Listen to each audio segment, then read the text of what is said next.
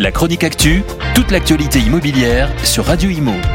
En partenariat avec Regus, des espaces de travail adaptés à chacun.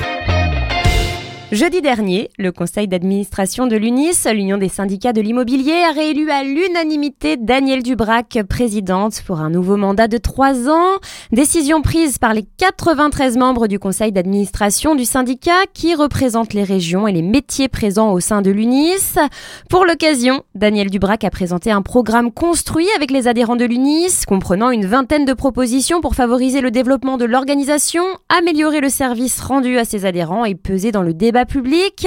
Elle a déclaré la faiblesse des annonces gouvernementales à l'issue du CNR consacré au logement. L'avis de l'autorité de la concurrence sur l'entremise immobilière nous le prouve. Dans la période qui s'ouvre, nous serons confrontés à la remise en cause de nos métiers, de nos modèles. Je me battrai pied à pied pour défendre nos professions, nos salariés et nos clients. Les défis à relever sont nombreux, mais unis, nous sommes une force.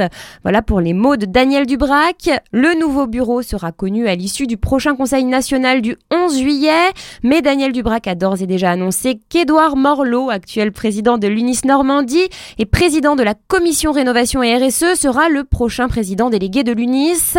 Daniel Dubrac est également présidente de la Chambre de commerce et d'industrie de Paris-Seine-Saint-Denis et conseillère au CESE.